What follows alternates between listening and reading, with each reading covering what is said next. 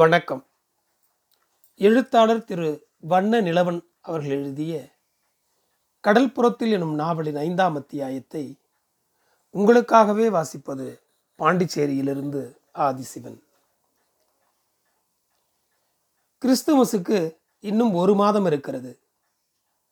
பண்டிகைகளுக்கான ஆயத்தங்களில் ஈடுபடுகிறது மரியம்மைக்கு பிடித்தமான காரியம். உற்சாகத்தோடே இருப்பாள். பிலோமியை கூட அதிகமாய் திட்டமாட்டாள். இந்த வருஷம் கிறிஸ்துமஸுக்கு எல்லாருமே அக்காலும் அண்ணனும் வருகிறதாக எழுதியிருந்தார்கள். அக்கா அடிக்கடி கடிதம் எழுதுகிறவள் அல்ல. அமலோற்பவத்திடமிருந்து கடிதம் வந்தால் பிலோமிக்கு அதை படித்து படித்து தீராது. அந்த கடிதம் நீல நிற கவரில் வந்திருந்தது. அன்றைக்கு பூராவும் அதை மறுபடியும் மறுபடியும் படித்தாள். ஆனாலும் அழுக்கவில்லை. அதிலே பிலோமியை பற்றி, அவளுடைய கல்யாணத்தை பற்றியெல்லாம் எழுதியிருந்தாள். வழக்கம் போல அந்த வருஷமும் பண்டிகைகளுக்கு முன்னால் பணி இறங்க ஆரம்பித்து விட்டது. அந்த பணிதானே பண்டிகைகளை கொண்டு வருகிறது. பணியினூடே காலை பூஜைக்காக ஒலிக்கிற மணியோசையில் அவளுடைய மனசெல்லாம் நிறைந்து போயிற்று. அநாதி தூரத்தில் இருக்கிற சொர்க்கத்திலிருந்து வருகிற மாதிரி அந்த ஓசையை உணர்ந்தாள். அந்த டிசம்பர் மாதமே ஏதோ மாயம் செய்து விடுகிறது. கிறிஸ்துமஸ் கோரல் சர்வீஸுக்காக பாடி பழகுகிற பள்ளி பிள்ளைகள் கூட்டங்கூட்டமாக காலை நேரங்களில் போய் வர ஆரம்பித்தார்கள். விவரம் தெரிந்த நாள் முதல் அவளுக்கு பண்டிகை பற்றிய ஞாபகம் இருக்கிறது. என்றாலும் ஒவ்வொரு வருஷமும் புதுசாக கொண்டாடுகிறது போலத்தான் இருக்கும். அந்த வருஷமும் பண்டிகைகளுக்கு துணிமணிகள் எடுக்க எல்லோருமே வேப்பங்காட்டூருக்கு போய் வருவதாக முடிவாயிற்று. வேப்பங்காட்டூரில் இருந்து உடன்குடிக்கு ஒன்றரை மைல் தான் இருக்கும். மரியம்மைக்கு அங்கே நல்ல சினிமா ஒன்று பார்க்க முடியும். சாமிதாஸ் அதற்கப்புறம் கூட ஒரு நாள் அவளுடைய அம்மை வெளியில் போயிருந்த போது வந்தான். அவளை கூட்டிக் கொண்டு கோயிலுக்கு பின்புறமாக உள்ள தரகனார் தோப்புக்கு போனான். அன்றைக்கு நடந்ததையே மறந்துவிட்டவனைப் போல் பேசினான். அவளுக்கும் அதை பற்றி மறுபடியும் பேச சம்மதமில்லை. அவள் அவனோடே போகும்போது வழியில் அம்மை வர வேண்டும் என்று நினைத்தாள். அவளுக்கு அவனோடு போய் வாழ ஆசையாக இருந்தது. ஆனால் அம்மை வரவே இல்லை. அம்மை அன்றைக்கும் வாத்தி வீட்டுக்குத்தான் போயிருந்தாள். வாத்தியோடு இருந்தால் அவளுக்கு பொழுதுபோவதே தெரியாது. வாத்திக்கும் அம்மைக்கும் ஒரே ஊர்தான், புண்ணக்காயல் தான். சாமிதாசுக்கு கல்யாணம் நிச்சயமான மாதிரி தான். உவரியூரில் தான் பெண் பார்த்து இருந்தது.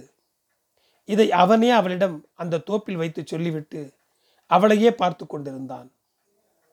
பிலோமி வெகு நேரத்துக்கு கடலினுடைய இரைச்சலையே கண்களை மூடிக்கொண்டு கேட்டுக்கொண்டிருந்தாள்.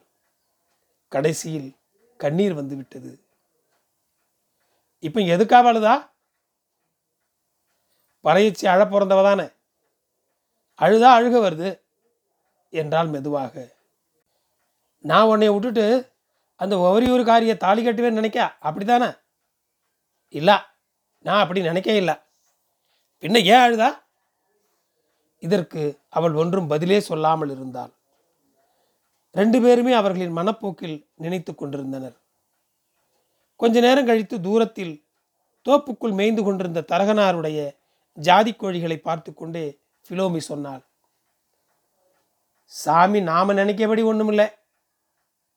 பொழுதாச்சு, அம்மா தேடுவா, அப்பச்சி கடலுக்கு போவோம், நீங்களும் போகணும் இல்லை, எந்திரியுங்க என்று அவனுடைய கையை பிடித்து இழுத்தாள்.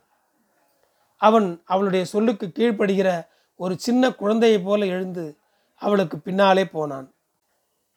வரும்போது ரெண்டு பேரும் ஒன்றாக வந்தார்கள். அவளிடம் அவனால் ஒன்றும் பேச முடியவில்லை. அவள் ரொம்ப பெரிய மனுஷியைப் போல அவனை எழுப்பிவிட்டு தன் பின்னால் கூட்டி கொண்டு போனாள். அவன் எதையோ யோசித்து கொண்டு வருவதை பார்த்ததும் அவள், என்ன தலையை கவுந்துக்கிட்டு வாரிய, உங்கள் பிலோமிக்கிட்ட கூட சொல்ல முடியாத ரகசியமா?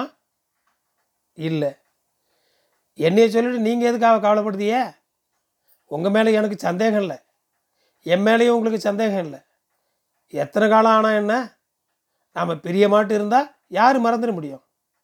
இந்த ரஞ்சியை பாருங்கள், அவள் கல்யாணம் கழிஞ்சு போய் எங்கள் அண்ணன் செபஸ்தியை மறந்தா போயிட்டா. இவன் தான் அவளை மறந்தானா? ஒன்றும் இல்லை. உலகம் இப்படித்தான் இருக்குது. நான் எதுக்கும் கவலைப்படலை. நீங்கள் வந்து படலி கதவுக்கிட்ட வந்து நின்று கூப்பிட்டா போதும், இந்த பிலோமி ஓடியாந்துருவா. கூப்பிடாமல் போனாலும் உங்களை நினச்சிக்கிட்டே சந்தோஷமாக தான் இருப்பா. அம்பிட்டு தான் ஆண்டவருக்கு சித்தம் வேணும். நான் வாரேன், சந்தோஷமாட்டு போங்க என்று சொல்லிவிட்டு அவனுடைய முகத்தை பாராமல் தன்னுடைய வீட்டு புறவாசல் வழியாக போய்விட்டாள். சாமி கொஞ்ச நேரத்துக்கு அவள் போகிற வரை பார்த்து கொண்டு நின்றுவிட்டு கள்ளுக்கடையை பார்க்க நடந்தான். அவனிடம் தைரியசாலியைப் போல பேசிவிட்டு அவள் கிணற்று சுவர் மேல் உட்கார்ந்து கொண்டு குலுங்கி குலுங்கி அழுதாள். தாத்தாவோடு சின்ன பிள்ளையாயிருக்கையில் கடற்கரையில் சங்குகளும் சிப்பிகளும் பொறுக்கி திரிந்த நாட்களையெல்லாம் ஏக்கத்தோடு நினைத்து பார்த்தாள். வாசலில் அப்பச்சி கூப்பிடுகிற சத்தம் கேட்டு கண்ணீரை துடைத்து கொண்டு போனாள். அன்றைக்கு சாயந்தரம் ரஞ்சி வந்தாள். ஊருக்கு போவதை பற்றி சொல்லிவிட்டு போக வந்தாள். ரஞ்சி பிலோமி வீட்டுக்கு வந்தால் வழக்கமாக உட்கார்கிற கிணற்றடியில் தான் உட்கார்ந்திருந்தாள். சிநேகிதம் என்றால் அது எவ்வளவு பெரியது! அதற்கு வயசு என்று ஒன்று உண்டா என்ன? ரஞ்சியுடைய மடியில் உரிமையுடன் பிலோமி தலை வைத்து படுத்துக் கொண்டாள். அவர்களுடைய பேச்சில் சோகம் இருந்தது, பிரிவு இருந்தது, சந்தோஷம் இருந்தது, நீண்ட நாட்களுக்கு பின்னால் சந்தித்துக் கொள்கிற போது இருக்கிற தவிப்பும் இருந்தது. அப்படியே ரஞ்சியுடைய மடியில் படுத்திருந்தாலே போதும் போல இருந்தது. ரஞ்சிக்கு ஏன் கல்யாணமானது? அவள் கூட கல்யாணமாகி பிரிந்து போக வேண்டுமா? சாமிதாஸை பற்றியும் அவளிடம் சொன்னாள். ரஞ்சி பிலோமியுடைய முகத்தை நோக்கி நெருக்கமாக குனிந்து கொண்டு அவள் சொன்னதை கேட்டாள். பின்பு பெருமூச்சுடன் சொன்னாள், பிலோமிக்கு எல்லாம் புதுசாக இருக்கு, எனக்கெல்லாம் பழகியாச்சு. உனக்கு தெரியாதா? உனக்கு அண்ணங்கிட்ட நான் எம்பிட்டு பிரிய மாட்டிருந்தேன்னுட்டு. உலகத்தில் பொம்பளை அழ பிறந்தவ, அதுவும் பறையச்சி அழுதா கடலே வத்திரும். இப்போ எனக்கு எல்லாம் வேடிக்கை ஆகிட்டு தோணுது. இதெல்லாம் என்ன பிரியங்களும் பாசங்களும்? ஒன்றும் நெசமில்லை. அவைய என் மேலே இருக்கிற மாதிரி என்னால் அவைய மேலே பிரிய மாட்டு இருக்க முடியலை. ஒருத்தரால் ஒருத்தர் மேலே தான் ரொம்ப உயிராட்டு இருக்க முடியும். நான் இப்போ ஆறு மேலேயும் பிரிய மாட்டு இல்லை. எல்லாத்தையும் உனக்கு அண்ணனே என்னை ஏமாற்றி வாங்கிட்டு போயிட்டாவ. பிலோமிக்கு இதெல்லாம் புதுசாக இருக்கும். எல்லாத்தையும் மனசுக்குள்ளே போட்டு அவிச்சிடணும். நீ எவ்வளோனா வாழ்ந்துட போகிறவங்க, மனசாலே விடாத என்றாள். பிலோமி பேசாமல் இருந்தாள். ரெண்டு பேருமே ரொம்ப நேரத்துக்கு மௌனமாக இருந்தார்கள். அந்த மௌனத்தை ரெண்டு பேருமே விரும்பினார்கள். அவர்களுடைய மௌனம் அந்த நேரத்தில் ரொம்ப அர்த்தத்துடன் இருந்தது. ரஞ்சிதான் அதை கலைத்தாள். பிலோமி, அப்போ நான் வரட்டா? பண்டியலுக்கு வரணும் நின்றுட்டு இருக்கேன். வந்தாலும் இங்கே ரெண்டு நாளைக்கு மேலே இருக்க முடியலை. அவியலுக்கு நான் இல்லாட்டா ஒன்றும் ஓட மாட்டேங்கு. அப்படி ஒரு சுபாவம் உள்ளவங்க. ஒன்றையும் நினச்சி நீ கவலைப்படாதே, எல்லாம் சீக்கிரமாட்டு மறந்துடும். மறக்கிற வரைக்கும் ரொம்ப கஷ்டமாக தான் இருக்கும். ஆனால் நீ மறந்துடுவ, சந்தோஷமாக இரு. நான் பண்டியலுக்கு வந்தால் வாரேன், வரட்டா? ரஞ்சியுடன் தெரு வரைக்கும் பிலோமி போனாள். அவள் தன்னுடைய தெருவுக்கு திரும்புகிற வரையிலும் கண்கலங்க பார்த்து கொண்டே இருந்தாள். ரஞ்சிதான் அவளுடைய மனசில் எவ்வளவு உயரத்தில் இருக்கிறாள். அவளை நினைக்கையில் ரொம்பவும் பெருமையாக கூட இருந்தது பிலோமிக்கு. வீட்டுக்குள் நுழைந்தபோது மனசே இல்லாதது போல இருந்தது பிலோமிக்கு. ரஞ்சி சொன்னது போல் அவளால் அவ்வளவு லேசாக தன்னையே ஏமாற்றிக் கொள்ள முடியவில்லை. மறுநாள் காலையில் அவள் கடலுக்கு போக எழுந்திருக்கவில்லை. மரியம்மை வழக்கமாக வெகு நேரம் கழித்துத்தான் விழிப்பாள். புறவாசல் வழியாக வெயில் கூட உள்ளே வீட்டினுள் வந்துவிட்டது. வெயில் பட்டுத்தான் மரியம்மை தூக்கம் விழித்தாள். அதற்குள் குரூஸும் சிலுவையும் கடலிலிருந்து வந்துவிட்டார்கள். பிலோமி கடலுக்கு போகாததற்காக முணுமுணுத்து கொண்டே இருந்தாள் மரியம்மை. பிலோமிக்கானால் எதுவுமே காதில் விழவில்லை. கடலினுடைய இரைச்சலை தவிர உடம்பு தீயாக சுட்டது. நாலந்து நாட்களுக்கு ஒன்றும் வேண்டாமல் படுத்து விட்டாள் பிலோமி. நடுவே ஒரு நாள் தரகனார் வீட்டுக்கே வந்து விட்டார். வந்தவர் அவளுடைய அம்மையையும் அப்பச்சியையும் தாறுமாறாக திட்டினார். பிலோமியுடைய உதடுகளின் மேல் தோல் உரிந்துவிட்டது. தலையில் எண்ணெயே படாமல் முடிகளெல்லாம் சிலிப்பி கொண்டிருந்தன. மிகவும் மெலிந்து கிடந்தாள். தரகனார் தன்னுடைய தோப்பு வீட்டிற்கு போய் வேலையாளிடம் ஒரு பாட்டில் சொட்டு மருந்து கொடுத்து விட்டார். குரூஸ் மிக்கேல் ரொம்ப அமைதியாக இருந்தான். ஆனால் சாயந்தரங்களில் ஐசக்குடன் குடிக்கப் போகாமல் இருக்கவில்லை. குடித்துவிட்டு வந்து படுக்கையில் கிடக்கிற பிலோமியின் பக்கத்தில் உட்கார்ந்து கொண்டு அவளையே வெறிக்க பார்த்து கொண்டிருந்தான். அவனுக்கு தன்னுடைய பிள்ளைகளிலேயே அவள் மீதுதான் மனசுக்குள் அளவு கடந்த பாசம் இருந்தது. அது அவனுடைய கடலை போல பெரியது, ஆழமானது. அதை அவன் ஒருபோதும் வெளியே காட்ட மாட்டான். இப்போது கூட பேசாமல் தான் அவளையே பக்கத்திலிருந்து பார்த்து கொண்டிருந்தான். அவனுடைய பாசம் அப்படிப்பட்டது. அவன் இரண்டு நாட்களாக கடலுக்கு போகவில்லை. ஐசக்கும் அவனும் ஒன்றாக போய் குடித்தது போதாதென்று தானும் இடையிடையே குடித்தான். குடித்துவிட்டு பிலோமியின் அருகே உட்கார்ந்திருந்தான். மரியம்மைக்கு எதுவும் லட்சியமில்லை. அவளுடைய சாயங்கால பொழுதுகளை வாத்தியார் வீட்டில்தான் கழித்து வந்தாள். ஒரு நாள் மரியம்மை வெகு நேரம் கழித்து இரவில் வீட்டுக்கு வந்தாள். குரூஸ் மிக்கேல் இவ்வளவு நாளும் காட்டாத தன்னுடைய கோபத்தை அன்று அவளிடம் காட்டினான். செம்மையாக உதத்தி தள்ளினான். மரியம்மை அன்று இரவு ஐசக்குடைய வீட்டில் போய் வெகு நேரம் அழுது கொண்டிருந்து விட்டு தூங்கி போனாள். தரகனாருடைய சொட்டு மருந்துக்கெல்லாம் காய்ச்சல் இறங்கவில்லை. கடைசியில் ஒரு வாரத்துக்கு பின்னால் குலசேகரப்பட்டினத்து பெரிய டாக்டர் வந்து பார்த்த பிறகுதான் டைஃபாய்டு என்று தெரிந்தது. இடையே ஒரு ஞாயிற்றுக்கிழமையில் செபஸ்தி வந்து பார்த்துவிட்டு போனான். அமலோற்பவ அக்காவுக்கு வர முடியவில்லை. கடிதம் எழுதியிருந்தாள். வீட்டில் மருந்து செலவுக்கும் சாப்பாட்டுக்கும் கூட திண்டாட்டம் வந்துவிட்டது. குரூஸ் கடலுக்கு போவதில்லை என்றான பின்பு சிலுவை மட்டுமே வள்ளத்தில் பக்கத்தில் போய் வந்தான். அவன் கொண்டு வந்த மீன்கள் ரொம்பவும் குறைச்சல். தரகனார் ஈட்டு மீன்களை எடுத்துக்கொள்ள மாட்டேன் என்று சொல்லிவிட்டார். அந்த மீன்களுக்கு ஒரு கிரயம் போட்டு பணத்தை சிலுவையிடம் கொடுத்து அதை குரூசுவிடம் கொடுக்க சொன்னார். தரகனாருக்கு ரொம்ப இலகிய மனசு. பிலோமியிடம் தனியான பிரியமும் கூட. டைஃபாய்டு காய்ச்சல் என்று தெரிந்ததும் மரியம்மை கூட தன்னுடைய சாயங்கால சுகத்தை மறந்து வீட்டிலேயே இருக்க ஆரம்பித்து விட்டாள். அவளுடைய மனசிலும் தாய் அன்பு சுரந்தது. பாதிரியை அவளே கூட்டிக் கொண்டு வந்து ஜெபம் செய்ய சொன்னாள். ஒரு நாள் சாயங்காலத்தில் குரூஸ் வெளியே போயிருந்தபோது அவளுடைய பிரியமான வாத்தி வந்தார். பிலோமிக்கு பக்கத்தில் உட்கார்ந்து அவளுடைய கைகளை எடுத்து தன் மடியில் போட்டு கொண்டார். பிலோமியால் கண்களை சரியாக விழித்து பார்க்க முடியவில்லை. ஆனாலும் அவருடைய பிரியத்தை அவர் கைகளில் அவளால் உணர முடிந்தது. மரியம்மை அவர் முகத்தையே பார்த்திருந்தாள். பின்னர் காஃபி போட்டு கொடுத்தாள். யாரும் பேசாமலேயே தங்களுடைய அந்யோன்யத்தையும் உறவுகளையும் சொல்லி கொண்டிருந்தார்கள். பிலோமிக்கு அப்போதே செத்துப்போக வேண்டும் போல் இருந்தது. பிலோமி துரும்பாக மாறிவிட்டிருந்தாள். கன்னங்களில் உள்ள சதை பகுதிகளெல்லாம் ஒட்டி போய்விட்டன. அவளுடைய சட்டைகளே அவளுக்கு தொலதொலவென்றாகிவிட்டது. டைஃபாய்டு அவளுடைய உடம்பை மட்டும் மாற்றவில்லை, அவளுடைய மனசையும் மாற்றிவிட்டிருந்தது. இப்போது அவளுக்குள்ளே ஒரு விவேகமான பெண், எல்லாவற்றையும் பற்றற்று பார்க்க தெரிந்து கொண்ட ஒரு பெண் உருவாகியிருந்தாள்.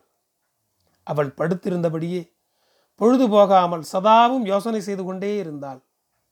தன்னுடைய வாழ்க்கை, கடந்து போன காலங்கள், சுற்றியுள்ள மனிதர்கள் எல்லாவற்றையும் பற்றி நிறையவே யோசித்திருந்தாள். ஒரு அசாதாரணமான தெளிவு கூட அவளுள் ஏற்பட்டிருந்தது. எதை பற்றியும் நினைக்காத காலத்தில் கடலினுடைய இரைச்சலை கேட்டாள். அது அவளுள் சாந்தியை நிலவ செய்தது. மொத்தத்தில் அவளுக்கு காய்ச்சல் வந்தது மிகவும் நல்லதாய் போயிற்று. வாழ்க்கையை உள்ளது உள்ளபடியே உணர முடிந்தது அவளால். எல்லாவற்றுக்கும் மேலாக அந்த பேதை பெண் சாமிதாஸை கூட மறக்க ஆரம்பித்திருந்தாள். நிஜ வாழ்க்கையில் வெறும் உணர்ச்சிகளுக்கு இடமில்லை என்பதை அவள் எப்படியோ தெரிந்து கொண்டு விட்டாள். இதையெல்லாம் ரஞ்சி கேட்டாள் எவ்வளவாய் சந்தோஷப்படுவாள். பண்டியலுக்கு ரெண்டு நாட்களுக்கு முன்னால் வேப்பங்காட்டூரில் இருந்து செபஸ்தியும் அக்கா அமலோற்பவமேரியும் குடும்பத்துடன் வந்திருந்தார்கள். மரியம்மை அந்த வருஷம் உடன்குடியில் ஜவுளி எடுக்க முடியாமல் ஆகிவிட்டதில் உள்ளூர கொஞ்சம் வருத்தம்தான். பண்டியலுக்கு முன்தினம்தான் பிலோமிக்கு தலைக்கு தண்ணீர் விட்டார்கள். அக்கா அமலோற்பவம்தான் அவளை குளிப்பாட்டினாள். வேப்பிலைகள் மிதந்த மஞ்சள் தண்ணீரை அவள் பிலோமியுடைய தலையில் ஊற்றும்போது அக்காவுடைய அன்பை பூரணமாக உணர்ந்தாள். தலைக்கு தண்ணீர் விடுகிற அன்று தரகனார் கூட வந்திருந்தார். அவருக்கு பிலோமி படுக்கையிலிருந்து எழுந்ததில் சந்தோஷம் பிடிபடவில்லை. அவர் ஆத்தங்கரை பள்ளிவாசலுக்கு பிலோமிக்காக நேர்ச்சை செய்கிறதாக வேண்டியிருந்தார். நம்ம கையில் என்ன இருக்கே, எல்லாம் அல்லா மனசு வைக்கணும் என்று சொல்லிவிட்டு போனார். குரூஸ் மிக்கேல் ஞாபகமாக அவரையும் பண்டியலுக்கு கூப்பிட்டிருந்தான். பிலோமிக்காக அவர் நிறைய கடன் வாங்கியிருந்தாலும் உள்ளுக்குள் ஒரு சந்தோஷம் இருந்தது அவனுக்கு. பண்டியலுக்கு துணிமணிகளை செபஸ்தியும் அமலோற்பவமும் போட்டி போட்டு கொண்டு வாங்கியிருந்தார்கள். பிலோமிதான் மிகவும் மெலிந்து விட்டாள். செபஸ்தி வீட்டு பொடியன்கள் ரெண்டு பேரும் மூங்கில் பிளாச்சிகளினாலே நட்சத்திரங்களும் விளக்குகளும் செய்வதில் உற்சாகத்துடன் முனைந்திருந்தார்கள். பிலோமிக்கு ஒன்றும் வேலை இல்லை. தன்னுடைய மருமக பிள்ளைகளுடைய கைவேலைகளை பார்த்து கொண்டே அவர்களுக்காக சின்ன சின்ன உதவிகள் செய்து கொடுத்தாள். அமலோற்பவ அக்காவுடைய மகன் மெர்சி அவளுடைய பூஞ்சையான மடியில் படுத்து தூங்கி போனான். வாழ்க்கையில் பல விஷயங்களை சொல்லி வெளியிட முடியாத நடினங்கள் உண்டு. அவை அனுபவத்தால் மட்டுமே உணர முடிகிறவை. பிலோமி மிகுந்த சந்தோஷத்துடனே இருந்தாள். வாழ்க்கை சந்தோஷமானதாக இல்லாவிட்டாலும் அது சந்தோஷமானதுதான் என்று நம்புவதற்கு தயாராகிவிட்டாள். செபஸ்திக்கு அன்றைக்கு முழுவதும் நிறைய வேலை இருந்தது. பண்டியலுக்காக பலகாரங்கள் செய்ய சாமான்கள் வாங்க அவனும் அமலோற்பவத்துடைய மாப்பிள்ளையும் போனவர்கள் மத்தியானத்துக்கு மேலேதான் திரும்பி வந்தார்கள். செபஸ்தியுடைய பையன்கள் ரெண்டு பேரும் முரண்டு பிடித்து கொண்டு அவர்களுடன் கடைக்கு போயிருந்தனர். செபஸ்தியுடைய பொஞ்சாதி நடுவூட்டில் பாயில் இருந்து கொண்டு புஸ்தகம் படித்து கொண்டிருந்தாள். அவள் அசலூருக்கு போனால் வேலைகள் செய்து பழக்கமிராதவள். பிலோமியுடைய உடம்பில் டைஃபாய்டு காய்ச்சலினால் சொல்ல முடியாத ஒரு அழகு கூடியிருந்தது. அது காய்ச்சல் வந்து போனால் மட்டுமே பெற முடிகிற அபூர்வமான அழகு. இவ்வளவு நாளும் வெளியே வந்திராத பிலோமி வெளியே திண்ணையில் உட்கார்ந்து கொண்டு ஒரு புது ஊரை பார்க்கிறது போல தெருவையும் எதிர்த்த வரிசையில் உள்ள வீடுகளையும் பார்த்தாள். மெதுவாக நடந்து தெருவுக்கு போய் நின்று கொண்டு இரண்டு பக்கங்களிலும் திரும்பி பார்த்தாள். ஊர் ரொம்பவும் மாறி இருக்கிறது போல இருந்தது.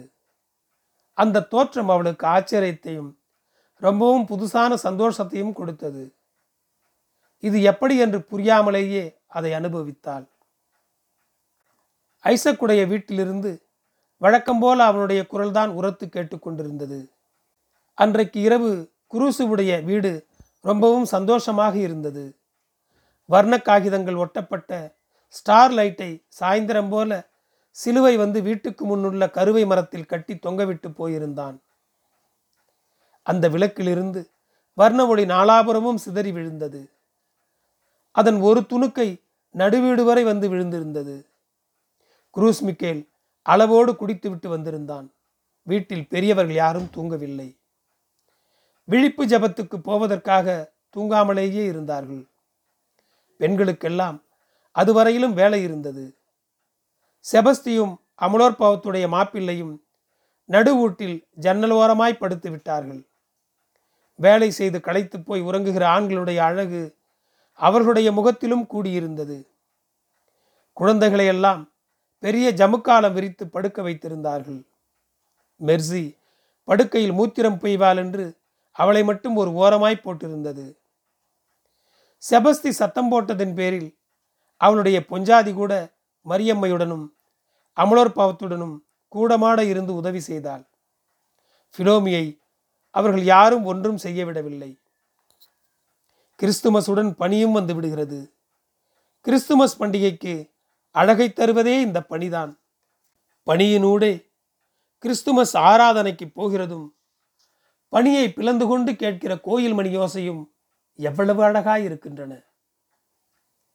பள்ளிக்கூடத்து கேரல் சர்வீஸில் பாடுகிற பையன்களும் வாத்திமார்களும் இயேசுவுடைய கதையை பாடிக்கொண்டு வந்து கொண்டிருந்தார்கள். பெரிய வாத்தி சாமுவேல் ஜபராஜுடைய குரல்தான் எம்பி கேட்டது. முன்னால் ஒரு சின்ன பையன் பெட்ரோமாக்ஸ் லைட்டை தூக்கி கொண்டு வந்தான். அவன் ரொசாரியாவுடைய பேரன். ரொசாரியாவுக்கு தன் பேரன் கேரல் சர்வீஸில் பாடப்போகிறதை பற்றி ஏற்கனவே ஊரில் பலரிடம் சொல்லி வந்திருக்கிறான். ஆனால் அந்த பையன் பாடிக்கொண்டே பெட்ரோமாக்ஸ் லைட்டையும் தூக்கி கொண்டு வர வேண்டியதாகிவிட்டது. சின்ன பையனுக்கு மிகப்பெரிய பொறுப்பு தான் அது. பிலோமி ஓடி வந்து தெருவில் கேரல் சர்வீஸ் போகிறதை பார்த்துவிட்டு உள்ளே போய் குழந்தைகளையெல்லாம் எழுப்பினாள். எல்லாம் அரைகுறை விழிப்புடன் கண்களை கசக்கி கொண்டு அவள் பின்னே போயின. குரூஸ் மிக்கேல் பிலோமியை கண்டித்து கொண்டான். ம் சின்ன பிள்ளைகளை எதுக்காக பணிக்குள்ளே எழுப்புதா? அவைய ஊர்களில் பார்த்தறியாத சர்வீஸா என்றான். செபஸ்தியுடைய மூத்த பையன் வீட்டு முன்னால் உள்ள வேலிக்கருவை மரத்தில் கட்டியிருந்த ஸ்டார் லைட்டை மற்ற பிள்ளைகளிடம் பெருமையுடன் காட்டினான். கேரல் சர்வீஸ் போன பிறகு அந்த பிள்ளைகள் தூங்கவில்லை. திண்ணையில் மங்கலான வெளிச்சத்தில் பிலோமியை சுற்றி வட்டமாக உட்கார்ந்து கொண்டு சினிமா கதை கேட்க ஆரம்பித்தார்கள். பதினொன்றரை மணிக்கு எல்லோரும் கிறிஸ்துமஸ் ஆராதனைக்கு புறப்பட்டார்கள். கோயிலில் குலசேகரப்பட்டினத்தூரிலிருந்து வந்திருந்த ரேடியோ கிறிஸ்துவ கீதங்களை பாடிக்கொண்டிருந்தது. லேசாக கேட்டது. தெருவில் போகும் அந்த பிள்ளைகளுக்குள் யார் பிலோமியுடைய கைகளை பிடித்து கொண்டு போவது என்பதில் சிறு சச்சரவு மூண்டது. அமலோற்பவத்துடைய புருஷன் தன் பிள்ளைகளை பார்த்து சத்தம் போட்டான். அதிலே ஆசிர் மட்டும் அரைகுறை மனதுடன் தன் அப்பச்சியுடைய கையை பிடித்து கொண்டான். மெர்சி கேட்கவில்லை. அவள் பிலோமியுடைய கையைத்தான் பிடிப்பேன் என்றாள். குருசு தன் கைகளை பிடித்து கொள்ளும்படி கேட்டும் கூட அதை ஒரு பிள்ளைகளாவது கேட்கவில்லை. பெரியவர்கள் சந்தோஷத்துடன் அவர்கள் போக்கிலே போகட்டும் என்று விட்டுவிட்டார்கள். பிலோமி அந்த குழந்தைகளுடைய அன்பின் பரிசுத்தத்தில் பேச முடியாமல் திணறினாள். அவளுக்கு கண்ணீர் வந்தது. தன்னுடைய வாழ்நாள் இந்த பிள்ளைகளோடே கழிந்து போகாதா என்று நினைத்தாள். மரியம்மை, அமலோற்பவம், பிலோமி, செபஸ்தியினுடைய பொஞ்சாதி இவர்களின் பின்னே ஆண் பிள்ளைகள் மூன்று பேரும் வந்தார்கள். ரஞ்சியுடைய வீட்டுக்கு கொஞ்ச தூரத்தில் வரும்போதே ரஞ்சி திண்ணையில் நின்று தெருவை பார்த்து கொண்டிருந்தது தெரிந்தது. இவர்கள் வருகிறதை கண்டதும் அவள் உள்ளே வேகமாக ஓடிப்போனாள். கொஞ்ச நேரத்தில் தன் புருஷன் பின்னே வர அவள் தெருவில் இறங்கி இவர்களுக்காக நின்றாள். பிலோமி ஓடி வந்து அவளுடைய கழுத்தை கட்டி கொண்டாள். ரஞ்சியுடைய புருஷனும் பிலோமி வீட்டாருடன் சேர்ந்து கொண்டான். நன்றி. தொடரும். என் குரல் உங்களை தொடர ஃபாலோ பட்டனை அழுத்துங்கள். உங்களுக்கு மீண்டும் நன்றி.